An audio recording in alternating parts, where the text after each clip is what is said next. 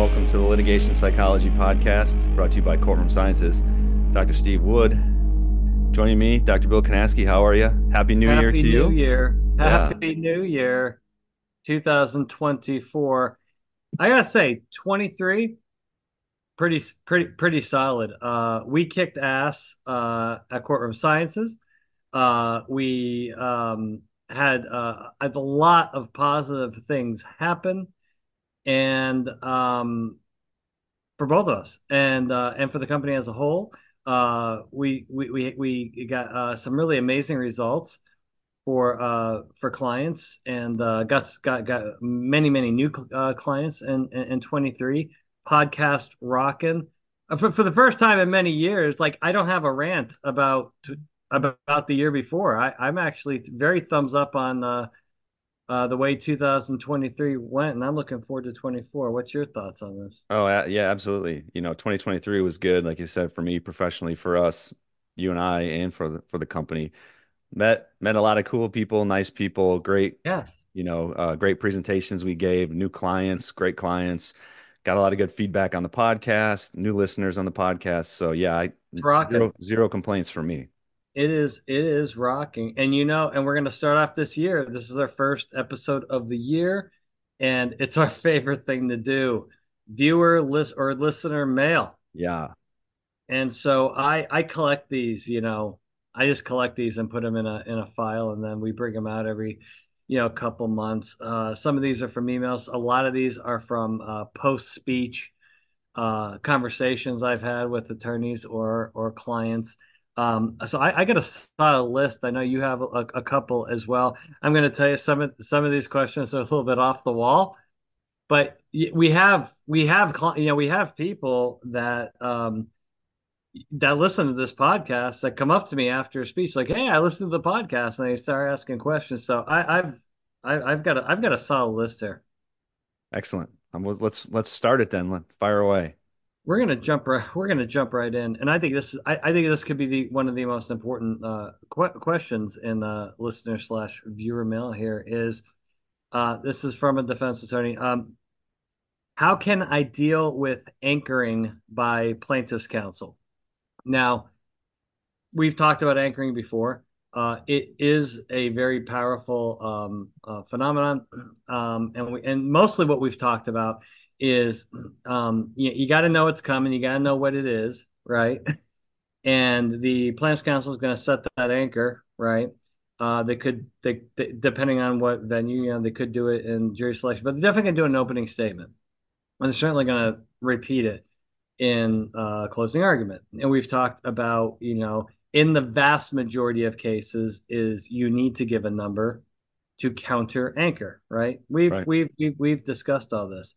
However, what I had told this was a question that I've gotten a couple times, but I was talking to a defense attorney after a speech, and I said the way you really deal with this anchoring issue is in jury selection. Okay, so try to follow me here. So what you do in jury selection, okay, if you really want to poison the well and torpedo the whole anchoring issue, right, is during voir dire, you ask the jury, you say, ladies and gentlemen, right, and this is not the first question, obviously you're going to work up to this. Has anybody here, watch what I'm doing, has anybody here heard about the concept of anchoring? Now, somebody may have, hold their hand, right?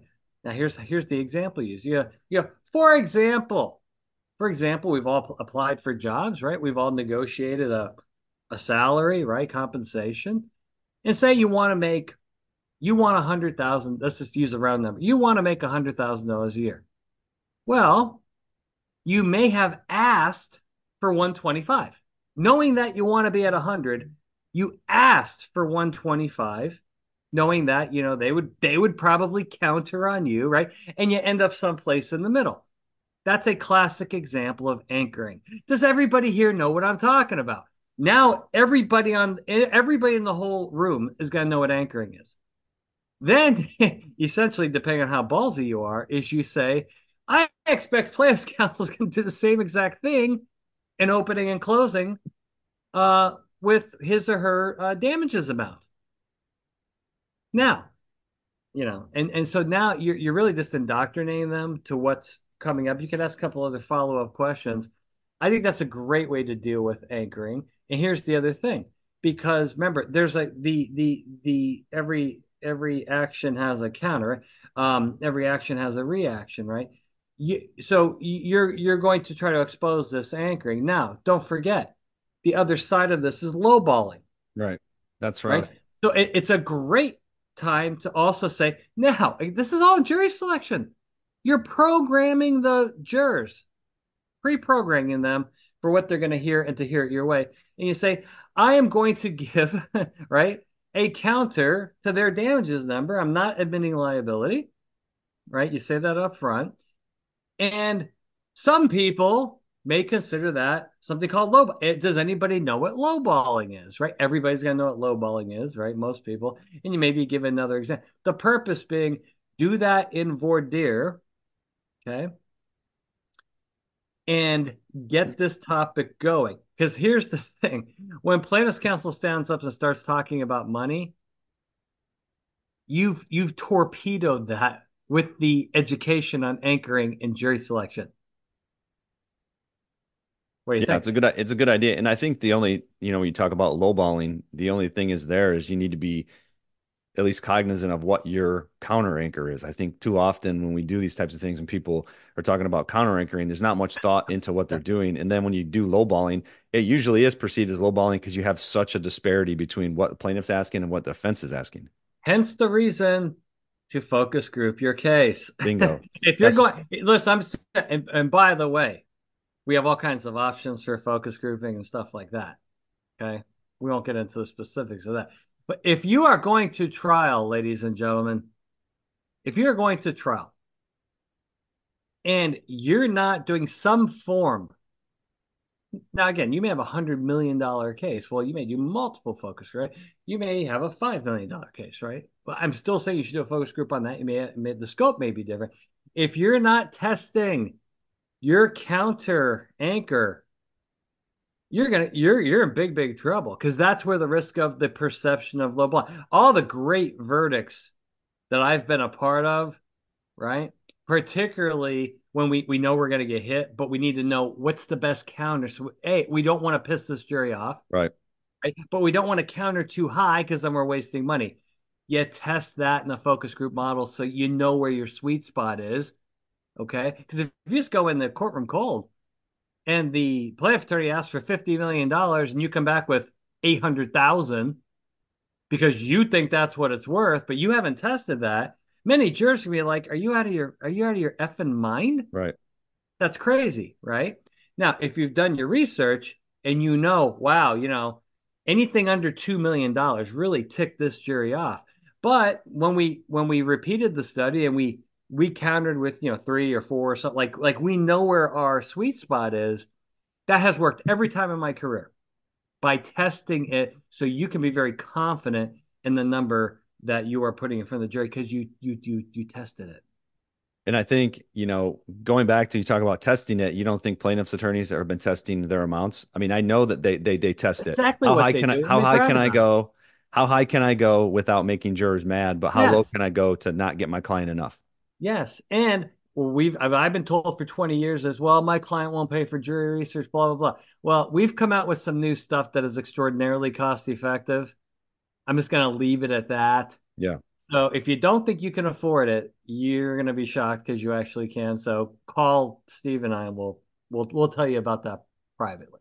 And I think the other thing we want to talk about on counter anchoring too is you can't just, and when you throw out your numbers, it has to have some justification behind it. You have to be able to look at, the life care plan and say, here, this is excessive. This is not needed. Sure. Here's what's rational. Here's what's reasonable. But to just go out there and say, they're asking for too much money. We think it should be less, and then move on. Jurors are going to say, it doesn't make any sense to me. That's just you lowballing, or that's you just trying to drive the number down. But if you can articulate why it's that much, because most of the time plaintiff attorneys don't, because especially when you're talking about pain and suffering and all these other things that don't have any sort of standard, they end up pulling these wild ranges that they use in order to say, well, let's give them $500 a day for the next 20 years. And that's going to be X amount of money.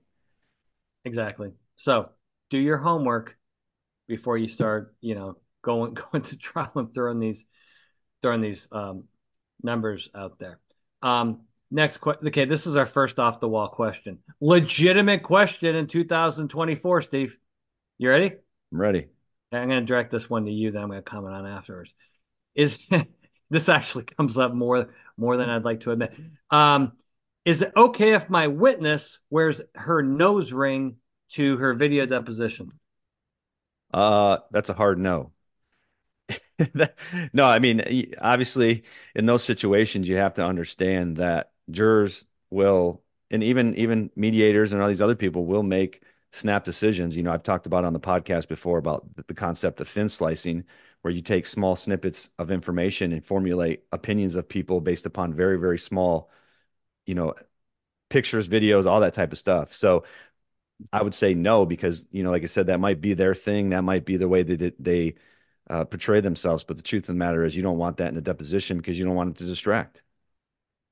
Yeah, I think in most instances you're right. My first question was, well, what type of nose ring were you talking about? I've seen some nose rings, like the one going through the septum. That's like when you said that, that's exactly what I thought. I didn't. Yeah. Now, I did have a case where we let this slide where it was a former employee.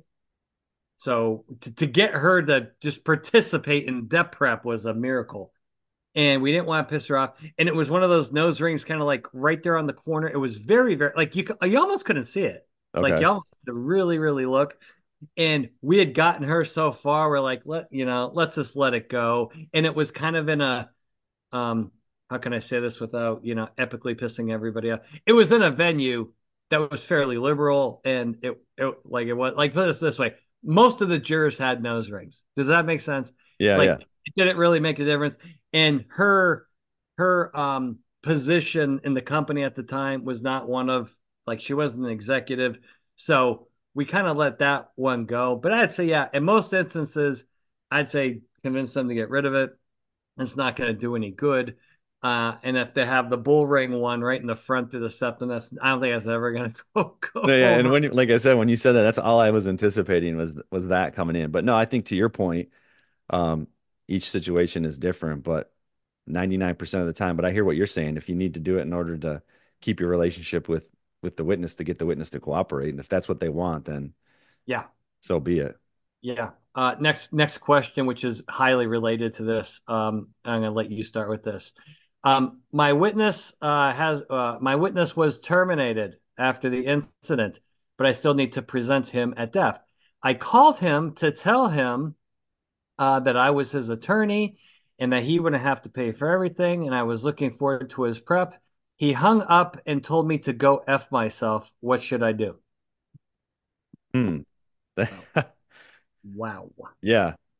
I mean, that's a tough one. What do you do? I mean, to your point is you can't necessarily coerce them to come in and work with you or whatever. And you have to understand, like you said, we've said before, the terminated client is one of the most difficult ones to work with. You know, I guess in that situation, what I would recommend is you got to start off small with them, meaning it has to be like a relationship where you warm them up to the process, get them to understand what you are, what your goal is and stuff like that, versus, hey, you're in this lawsuit. I want you to come in so that I can meet with you. You know, most people wouldn't want a phone call from an attorney out of the clear blue. Yeah. And in many cases, I had one of these, and I think is the case in this one, is they're individually named.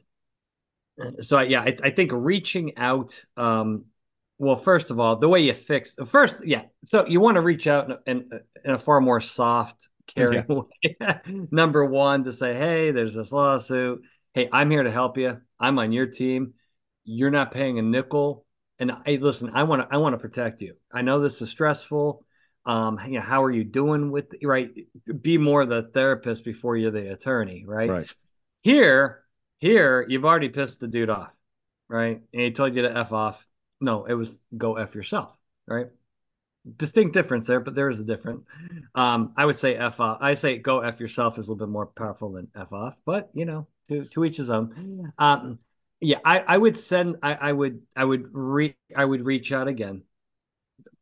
I would apologize. Is what I would say, listen, I came you know, listen, sorry that I reached out and kind of jumped right into business.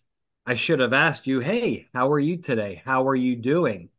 You know, you're part of this lawsuit. Listen, yeah, I'm one of the good guys. I'm here to help you. How has this been impacting you? How, you know, how your stress levels are? You obviously you're a little bit angry. Let's talk about that. I want to help you through this. That's one of the things I want to do. I'm not just going to be a lawyer here. I need to be, you know, I need to be here for you as a support, you know, and everything you tell me is privileged and confidential, and let this person vent. Let this person call everybody names and just get all that emotion out. But I do think you have a do-over opportunity. I think that's a good way to go. Yeah, and I think when you say being a named defendant, it brings up another, you know, problem too, where, like I said, wanting to get them to understand that too, to say, hey, you're a named defendant in this case, and kind of let them know what the implications are and say, hey, like you said, I'm on your side. I'm here to prevent any sort of damage to you. So I want to make sure, like you said, just getting them to know that they're there, because I think one of the things we talk about too often is that witnesses get the feeling that the only reason why the attorney is reaching out to them is because they want to cover the main company. Yeah. And you think witnesses aren't smart enough to know that, to say, the only reason why you're even reaching out to me is because you don't want the company to get hit. You don't care about me. You don't care about my well-being. You don't care about whether I'm ready for, you just want to make sure your client doesn't get hit. So the fact that you don't think that they're aware of that. So I think, like you said, your tact, I think, would help get them more comfortable, get them more understanding. Because once again, most people don't like to deal with attorneys, even witnesses, when we get ready to prep them, who are willing to do it, talk about how stressful it is when they get calls and emails from their attorneys. And I think that's one of the things that gets lost, is the stress that they get once they get an email or a call. I know. Attorneys always tell me, God, they're so much better since I've got you involved. I wonder why. I'm like, because I show concern for them. I show empathy. I don't just jump right into the damn case. So develop some rapport, folks. Absolutely. With anyone, not just with any witness. I think you really attorneys need to work more on developing rapport, showing some empathy, and asking these witnesses, you know, how are they doing as a person? And we've already covered a million times is many of these people have other shit going on in their life that's stressing them the hell out. Yeah. And you need to be able to let them vent about that stuff and get that out.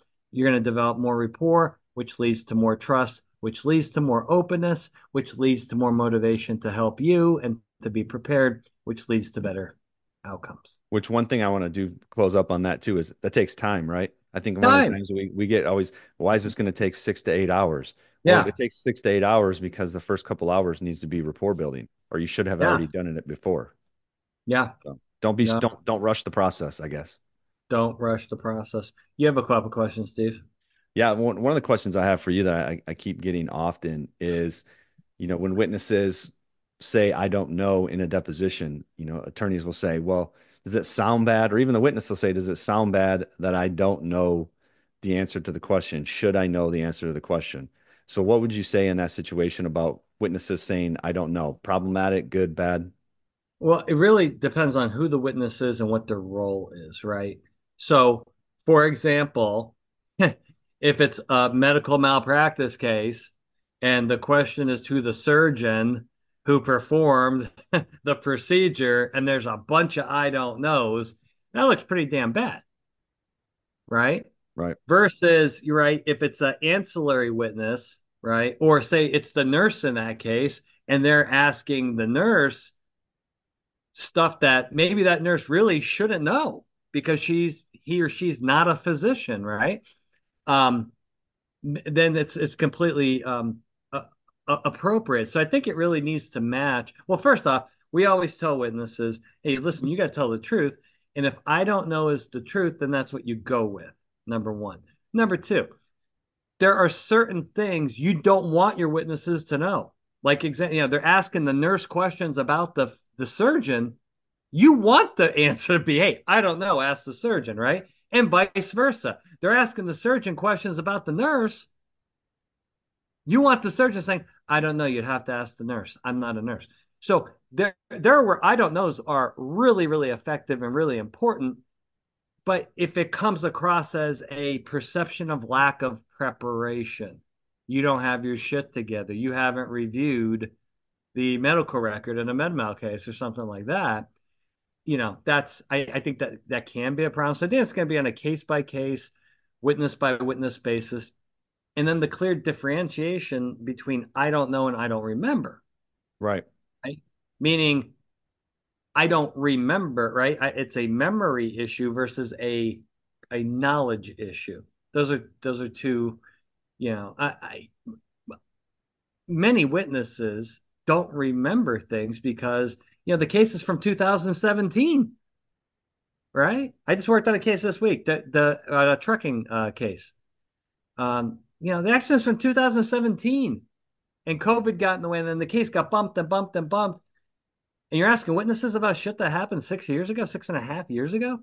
That's pretty tough. So that's another example. Whereas I've worked on a couple cases where the, you know, depths are coming up and the case is not even like, maybe a year old, and they're fast tracking it. Well, now, and I don't remember when you're talking about something from maybe a year ago, right? So I think it's really going to be on a case by case basis what that witness's role is and kind of what the situation is with their answers.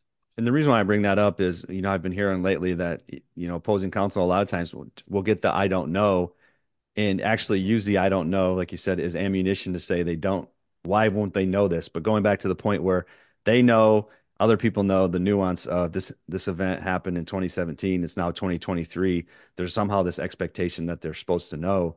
And it always amazes me, though, that jurors will at sometimes hold people accountable for that and say, how do they not know? How do they not remember that? It was a traumatic event. How do they not know every single piece of information? Yeah. Yeah. And so, yeah, it does depend on like, and for example, let's kind of juxtapose two things here, right? Let's say a healthcare case, a med mal case, right? Surgery gone bad or whatever. And a transportation case where there's an accident on the interstate. Well, here's the thing. When the surgeon's doing the surgery, oftentimes the event doesn't happen until days later, right? Or is it, yeah, right? A post-op infection takes days, right? So there wasn't any traumatic event at the time. It was a typical surgery, right? Whereas the guy driving the 80,000 pound tractor trailer, right? The accident, right? And there could be dash cam video. Well, there is no dash cam video, right? Example of a surgery. So, there's very different ways in which these events happen, in which the perception of a memory or lack of memory, I think, can be taken, you know, several different ways. Yeah. If you, I mean, I was there for the birth of my two children, and yeah, I remember both of them, right? Yeah. I was there. And I know there's been times, you know, when my kids were between the ages of, you know, 2 and 5, yeah, they got sick. They got really sick. Right now, Steve, I could not. I don't remember one of those times. I don't know. I mean, that was 10, 15, right? 17 years ago, depending on which of my kids. I don't have them. Like, I know they've been sick as when they were really young, right? I don't really remember those specific illnesses, but I remember when Billy broke his arm in a basketball game. Right. And I rushed him to the ER, and then he had to have surgery. I remember that. So, yeah, I think it's based on what they're being asked to remember. I think, you know, the expectation is going to be based on, you know, what it is, how long ago it was, how significant it was.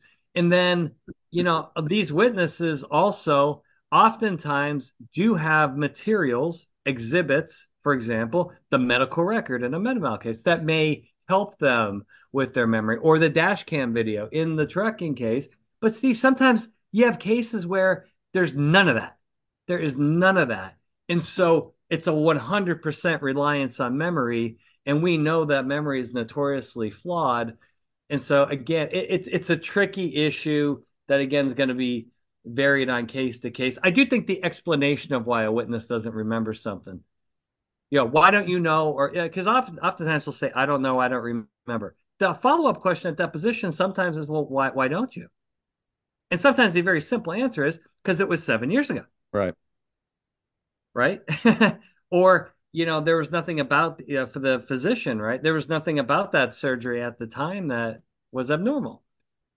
It may very well make you perfect sense. And if you end up in trial and there's a bunch of I don't knows that weren't follow-up down from the dep, and say during adverse examination, those come up, then defense counsel needs to ask the witness, well, why don't you know the specifics? So they can look at the jury and say, hey, it was 7 years ago, or that particular event was a kind of standard operating procedure. There was nothing really, nothing unusual about it. Therefore, I don't have a specific recollection. So I think these can be worked with. Well, I think the other thing too, I wanted to touch on about why this comes up as well. And you kind of mentioned it, like, you know, 30B6s and an expectation to know certain things. But I mean, how many times have we seen where witnesses during the prep don't see documents and don't see things? So when they say, I don't know, it's something that they probably could have known had they had the time in prep. So the other point being is to your, you know, you had said some things they should know, some things you don't want them to know. But at the same time, I think attorneys could help eliminate some of the I don't knows by making sure whatever documents they know are going to be shown to them, they're familiar with them. So then they can speak to them. Then it helps to build their credibility to reduce the I don't knows.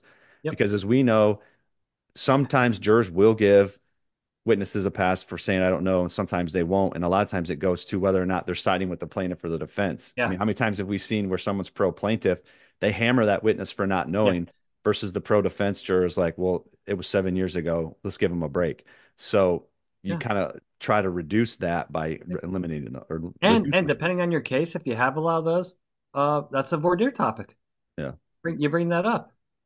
And so they know what's coming. Right. And it happens. So, and we sure as heck don't want them to speculate. Exactly. Speculation leads to a lot of trouble. Next question. I think this is very interesting.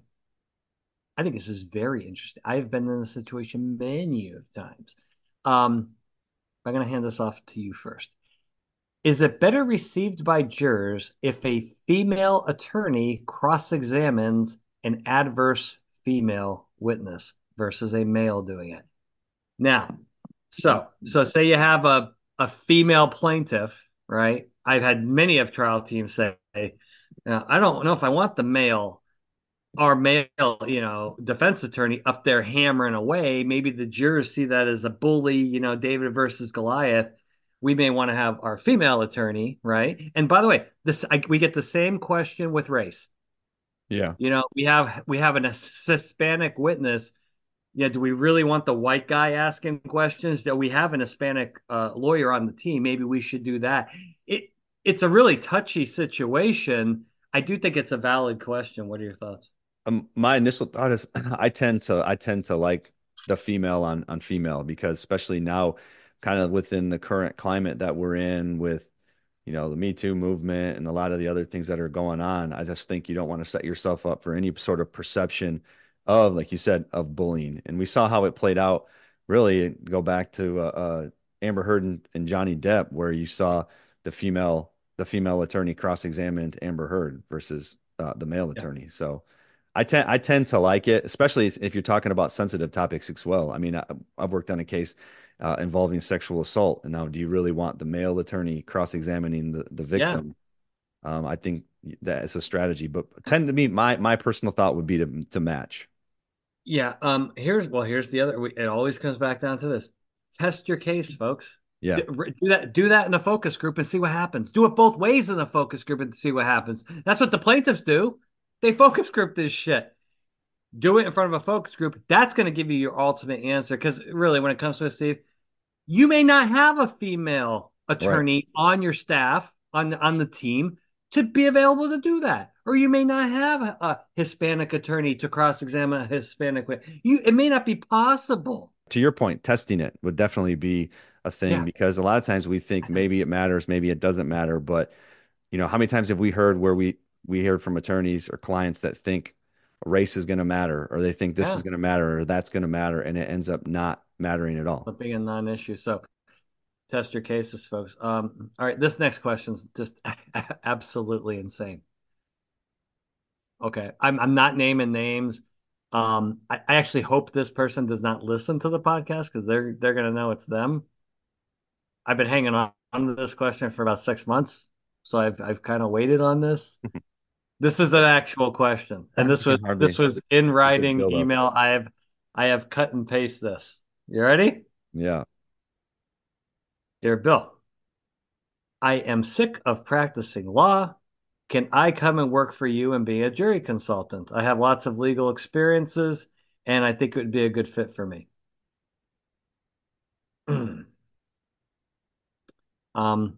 I did reply to the email. I was very professional in my response. The answer is no, you cannot work for me. No, you can't. And the reason why is that I mean, this is our philosophy of Courtroom Sciences. It's my personal philosophy. I need people with advanced training in psychology. I don't need a lawyer. A lawyer's not going to help Courtroom Sciences. We actually had one of those before. That didn't work out too well. Again, no names. No, I don't need a lawyer. No. I need people with advanced training in psychology. I don't need. If you've been trying cases for 20 years and you think you pick juries really well, go start your own consulting firm. Don't. No, I don't want that. And that's the value that we bring. We're non-lawyer. We're not lawyers, right? I mean, and we do have competitors that are lawyers, which we shall not name, that prep witnesses, which is almost hilarious at this point. They love to pivot. We'll leave it at that. You guys can figure it out. But if you're like, what value are you bringing a legal team? If you're like, I'm an attorney and I can also be your consultant. No, you already have attorneys, right? And that's why people call you and I. That's why attorneys call you and I, is because we're not attorneys. Right. We bring a skill set that has nothing to do with law. I have zero legal training. Neither do you. I don't want any legal training. I don't think, again, our field's unregulated. You can be an attorney and be a consultant. I just don't. What are your thoughts on it? It's an awkward question that caught me off guard. Yeah. And there are obviously some attorneys out there that do this. But I think, to your point, that's why I like to do it, is because we don't have legal training, and it allows us to defer to the attorneys. Because I think one of the things I always preach when I go in there is, hey, I'm not coming in to do your job. I'm coming in to help do your job. Like, I'm not coming in to take over. I'm coming in to help you do your job. You have the legal acumen. You have the legal experience. You're the attorney. I trust you on all those areas of law. And then and in return, just trust me on the psychological aspect. Trust me on the jury decision-making aspect. And I think that's what helps make a nice relationship, is we realize where each one's strengths are, and I don't cross into theirs as they don't cross into mine. Yeah, this is separate. So we'll leave it at that. By the way, about 5 years ago, I had a claims person from a major insurance company send me an email like, "Can you talk?" I thought she was calling with a new case. And I said, "Hey, how's it going?" And she's like, "I hate this job. I've been doing this for 20 years. I really, really like what you do. It'd be awesome. Can I apply for a job with you?" And I'm like, "No." And she got mad. "Well, you don't think I could?" I'm like, "No, you can't do it. No, go get a PhD in psychology and then call me." I'm like, "No, no. Do you think this is easy? Well, I've handled X number of claims and I know how this system works." I'm like, No, it's just please stop. Maybe that's your rant. That's your rant to start. That's my rant. It's my rant for the day. I have a couple more here. Okay, Steve, this is a great question, and I've seen people do. I don't think this is a good idea. I want you to answer first, right? Okay. I know plaintiff's counsel is using reptile tactics for my upcoming trial because he used them during deposition. Should I use the actual reptile book in my closing argument to show the jury and to tell the jury what is really going on? Oh, that's interesting. That's interesting. I had it happen the other day where, during a mock I heard, where the attorney laid out the reptile theory and said this, and even went as far as to say, he's trying to tap into your reptile brain. So my answer's, okay, first off, my answer's no. Right. Because you're not even going to describe reptile the right way, because most of you folks still don't understand it. Well, how many podcasts do I have to do about that? Well, I think the other, I mean, come on. The other thing too is, as you and I both know, and we have a paper coming out, reptiles dead. Oh yeah, soon. Reptiles dead. It's dead. The edge. It's the edge now. Dead. So if you're talking about the reptile, baby. If you're talking about the reptile, no you're talking about reptile theory, you're only telling plaintiff attorneys that you're not up to snuff on the latest and the greatest. Not up to speed. Yeah. Yeah, everything's advanced. The funny thing was, I just got something in my ear. I think I forwarded it to you about 30 days ago about the one of the companies, CLE companies, was offering an reptile seminar. Oh, yeah. I'm like, yeah. Wait, hold on. I'm like, where have you people been? Yeah. Like, who's putting on this reptile seminar? It's 2024. And I'll tell you, where have you been? And I will tell you privately, you're late to the party. I can tell you privately, plaintiff attorneys laugh when people talk about that because they know, like, it's hilarious. Because they know you're behind the eight ball. And we've already told you what to do. It's like we have the anti-reptile playbook for free. It's just go to our article section. Listen to we've done what 50 podcasts on this topic. I mean, you want to learn how to beat that? I mean, it's right there. Yeah. I think the other thing too is if you're showing the book, most attorneys lately have using motion in limine, right? So if you're using a motion in limine to stop plaintiff attorney from using it, you sure as hell aren't going to bust out the book either and start talking about it. So you probably should have preempted it in the first place, so you didn't have to get to a point or even bring it up. No, I don't think it's a good idea. I think you just beat him. Beat him. You don't need to do that. Well, you beat him in deposition, and you beat him in preparation in the research. That's what you do. Not showing the jury the reptile book. Jesus, dumb stuff. That's okay. Yeah, so some of these are just completely idiotic, but they're fun. They're fun questions. Bill, are you still getting yelled at by your wife about loading the dishwasher? Now, listen, I did a rant about loading the dishwasher and how just my sons and I just get berated every day about. So here's the answer to the question is no, I'm not getting yelled at anymore. Do you want to know why? Okay, because here's what I do. I put the silverware in the dishwasher because you cannot screw that up. There's no way to screw that up, okay? But if I have bowls or plates, I just wash them by hand. Smart. She comes in, she's like, "What are you doing?" I go, I'm washing dishes." She goes, "Well, we have a dishwasher." I go, "See, the trap's been set, Steve. I'm not falling into the trap again." I go, "I know, but I don't want to get, my ass handed to me by you for loading it wrong. Therefore, I'm going to wash this plate by hand, put it on the other side to dry, and then I'll put it away later." And she goes, "Well, that's that's dumb. We have a dishwasher. If you just use it right, we wouldn't have this issue." I said, well, that's where the disagreement is. That's where it's the bowls, Steve. The bowls, these bowls don't fit in the slots don't make, no. And the bowls come in different shapes and sizes. The plates are, you can't screw up the plates, really. It's the bowls in the dishwasher. You go right to divorce court with this, I'm telling you. Yeah, well, I'm glad you found what do you think about solution. I think it's a good idea. I hand wash sometimes too, just to make my life easier. Just I don't want the issues. The rest of these questions are pretty funny. Bill and Steve, I really enjoyed your chicken wings episode. Remember, I did the rant on the cost of the price of chicken wings, and then we had the infamous blue cheese debate, right? Outside of buffalo sauce. What are both of your favorite chicken wing sauces? I tell you what I'm addicted to right now. I just had them. I had them last night. I just had the leftovers here at about noon. I'm very big on garlic parmesan. Where are you at on this? Garlic parmesan's good. I'm more of like a sweet heat, like Asian zing type flavor. And my son's got me turned on to this hot mustard as well. So I like the hot mustard as well, like the hot honey mustard. Ooh, you got hot mustard. Ooh. Yeah, wings and more. Ooh. I had my local place. I did not see that. I may have to try that. I tell you this right now, your traditional, like the buffalo. By the way, when I was growing up, there was only one sauce. I know what it was? Buffalo. Yeah. There's mild and hot. Now you got like a million different sauces. I can't handle the buffalo sauce anymore. I'll have indigestion for the next 3-4 days. It's brutal. Even the mild, I'm like, I can't take my stomach can't take it anymore. I'm getting too old for this. Jeez. Oh. That's how you know you're getting too old, when you can't eat buffalo. That's just me. Okay.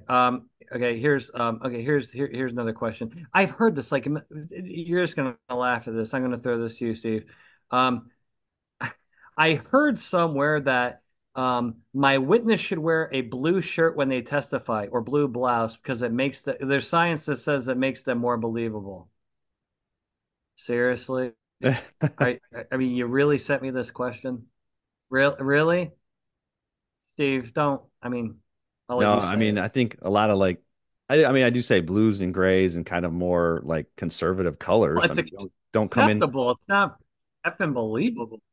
Yeah. No, yeah. It's more believable. I do see a lot of these things on there that I think a lot of people get hung up on, right? As far as your tie should be this color and your shirt should be that color. Like dumb things. Should I wear glasses? Should I not wear glasses? Yeah. That's another big one. Should I wear glasses to look more sophisticated and smarter? Will the jury? I'm like, no. Be comfortable. I'll tell you this: the witnesses that look most professional certainly have more believability and credibility. I'll tell you that. Yeah. But whether that's a white shirt or a gray shirt or a blue shirt, that's. I mean, I know. Listen, I know you want to get the edge and get the advantage over your adversaries, but it's got to stop someplace, right? Yeah. I mean, come on. Conservative colors, I think, just across the board, right? Just don't wear like a pink. Conservative colors, right? Bright pink shirt or blouse or something. Yeah, I've seen witnesses try like do some really stupid things. Like if the trial's in December, like they'll wear some like Christmassy tie on the stands. Like, no, and attorneys do the same. And I'm like, no, do not wear the Santa Claus tie. No. No. Don't wear the Rudolph the Red-Nosed Reindeer earrings. No. Be authentic. Very, very bad. I think is the thing we've harped on before, right? Be authentic, be yourself. Don't be, and that's authentic. People are more believable. If they can tell that you're not being authentic, if they can tell you're trying to put on a show, then you lose credibility. Don't fake it. Yeah. Yeah, don't fake it. The whole fake it till you make it, that doesn't work in a courtroom. No. Okay. Maybe it works in other areas. It doesn't work in a courtroom. This is kind of a compliment. Bill, I saw you at the speech last week. You're looking pretty jacked. Got that right. How do you do it? Well, I lift heavy things most days of the week. I lift them until it hurts really bad, then I stop. Then I rest for about 2-3 minutes, and then I repeat that. That's essentially what I do. But they want to know what my favorite exercise was. I have two, and I know you're a gym goer as well, Steve, and we have to on the road, right? I mean, we travel. I mean, you got to hit the hotel gym. My two favorite, so my upper body favorite exercise by far is the lateral dumbbell raises. Mm. Get two, I've had some sore shoulders, so I may only go with like 12 pounds, but I could go up to 30 depending on how angry I am, right? But how I'm feeling that day. But just the lateral raise with the dumbbells, absolutely fantastic exercise.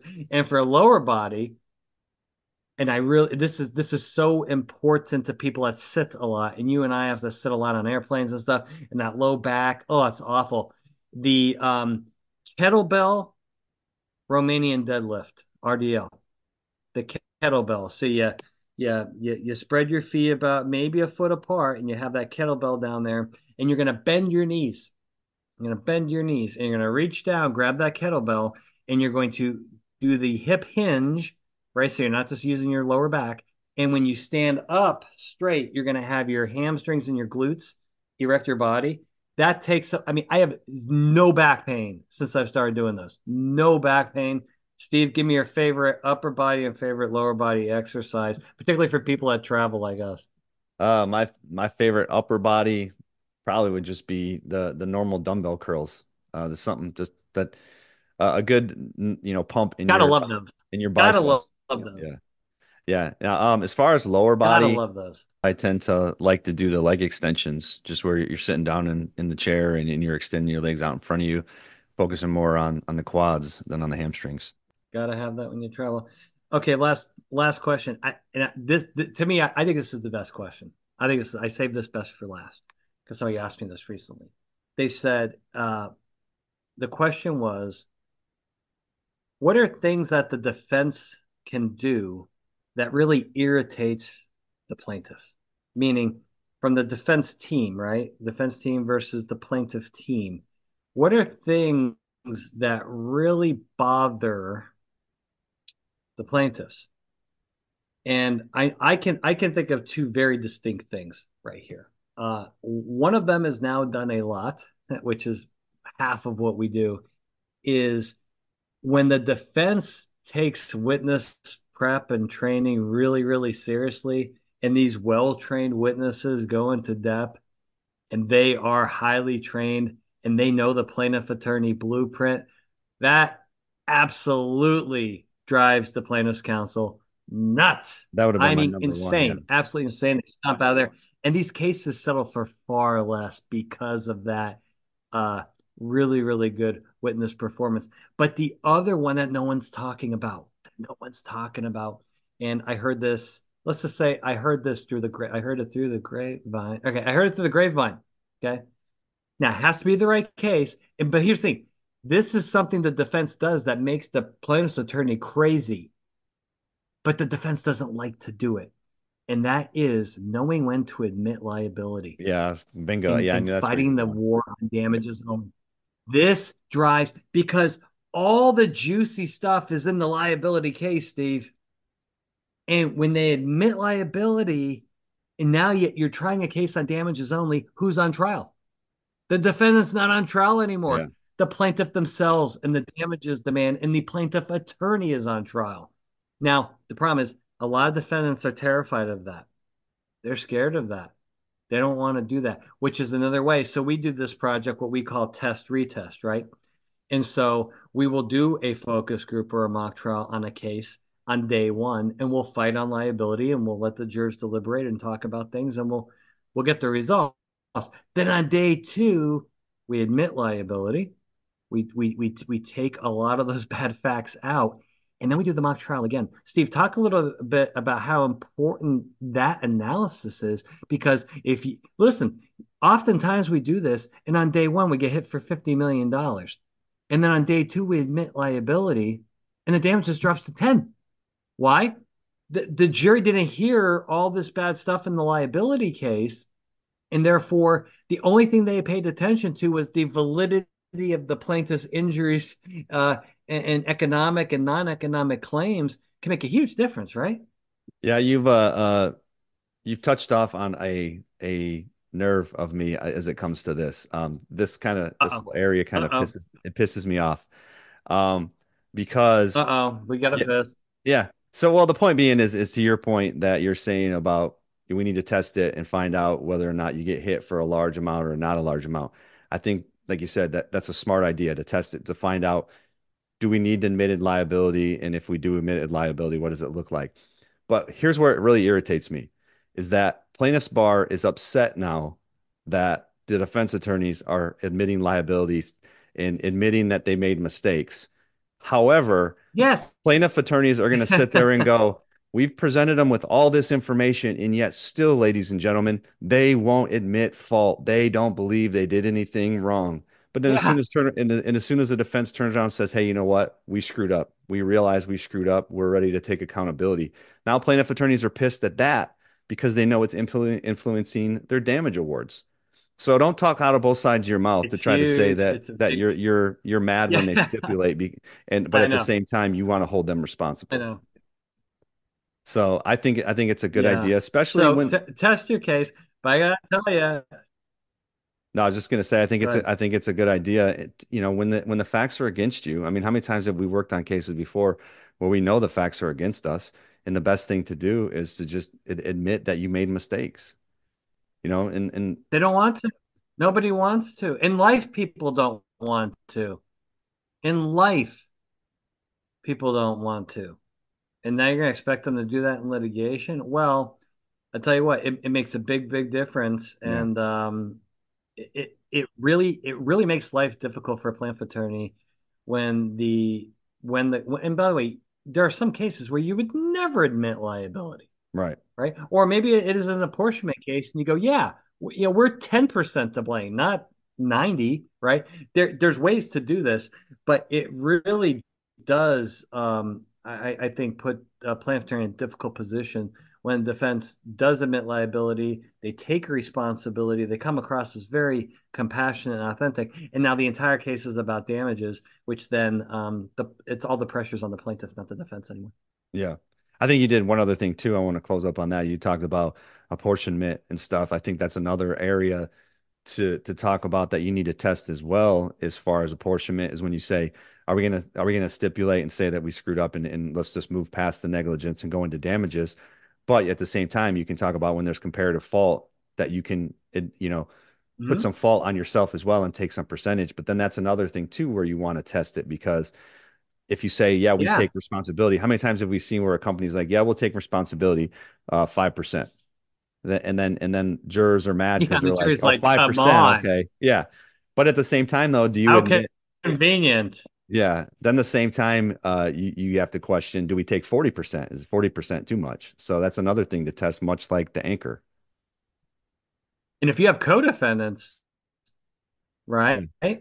If you have co-defendants, well, now this is very elaborate, right? Because now the plaintiff can get some responsibility. You may say, if you have another couple co-defendants, that's a lot of percentages to go around, versus if it's one defendant, one plaintiff, that's very different. So yeah, test your cases, ladies and gentlemen. All right. I think that concludes viewer mail. Steve, thanks so much. Yeah. Happy New Year. Happy New Year. Yeah, I'm looking forward to 2024. I really want 24. Yeah, I really want going to war in 24. That's the right. Way, I like that's it. My attitude. Maybe we'll get slogan shirts with CSI branding on it. I love it.